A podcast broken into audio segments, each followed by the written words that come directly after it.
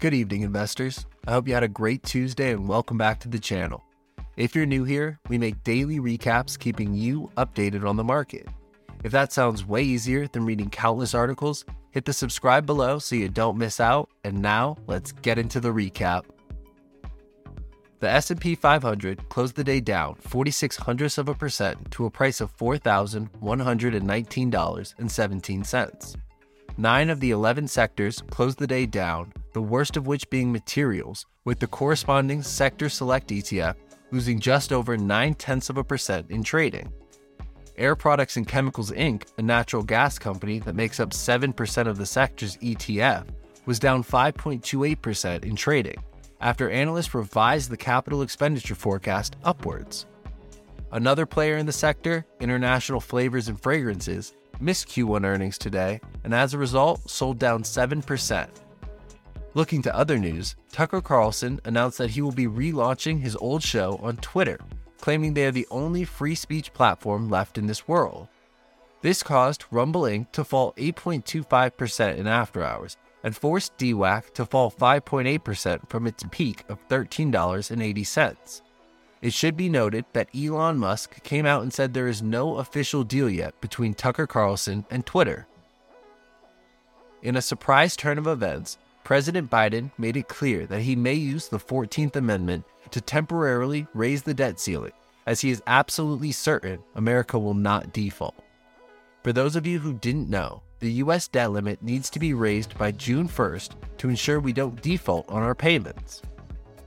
BuzzFeed announced that they will be testing out more generative AI created content as they continue to double down on this new wave of innovation. Unfortunately, they haven't traded over a dollar in the last month and they have been consistently declining since their IPO in late 2021. Looking to tomorrow, we will get the much anticipated CPI reading for April. Headline inflation is expected to hold steady at 5%, and core CPI will hopefully drop to 5.5%. Going into the massive amount of earnings for the day, Upstart Holdings, the AI lending platform that uses education and employment to determine creditworthiness, beat on revenue estimates, reporting $103 million and reported a loss per share of 47 cents much better than the 82 cent loss expected by analysts. Even though revenue decreased 67% year over year for the first quarter, they announced 2 billion in long-term funding agreements. This caused the stock to jump 42% in after hours, adding on to the 5% jump they already had during the trading day. Short-term lodging company Airbnb fell 11 and a quarter in after hours as they gave a slightly pessimistic outlook regarding their second quarter.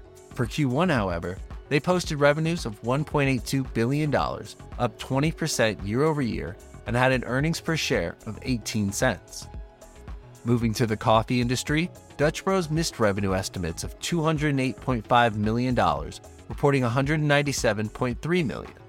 While their net loss shrank to only $9.4 million, investors initially sold the stock down 10% before rebounding to only being down 3.8%. The buy now, pay later company Affirm Holdings fell 9.5% today as they reported revenues of $381 million and beat earnings per share estimates, reporting a loss of 69 cents a share. While this was better than expected, it's almost a 250% increase from last year's loss per share of 19 cents. Electric vehicle manufacturer Rivian reported revenues of $661 million and had an adjusted loss per share of $1.25. They jumped 5.63% today as the company reaffirmed its 50,000 car production in 2023. Healthcare company DaVita shot up 13% today as the company had revenues of $2.9 billion and had an adjusted earnings per share of $1.58. And lastly, Wynn Resorts reported revenues of 1.42 billion beating estimates of $1.37 billion. Their earnings per share also flew past analyst expectations of 1 cent, posting an adjusted EPS of 29 cents for the first quarter. For tomorrow, we will hear from Roblox, Unity, Disney, Wendy's, Beyond Meat, Robinhood, and First Citizens Bank. A quick reminder if you enjoy our content, check out yesterday's video where we discuss Tyson Foods, PayPal, and much more. Thank you for watching Econ Recaps, and we hope you have a great night. Cheers.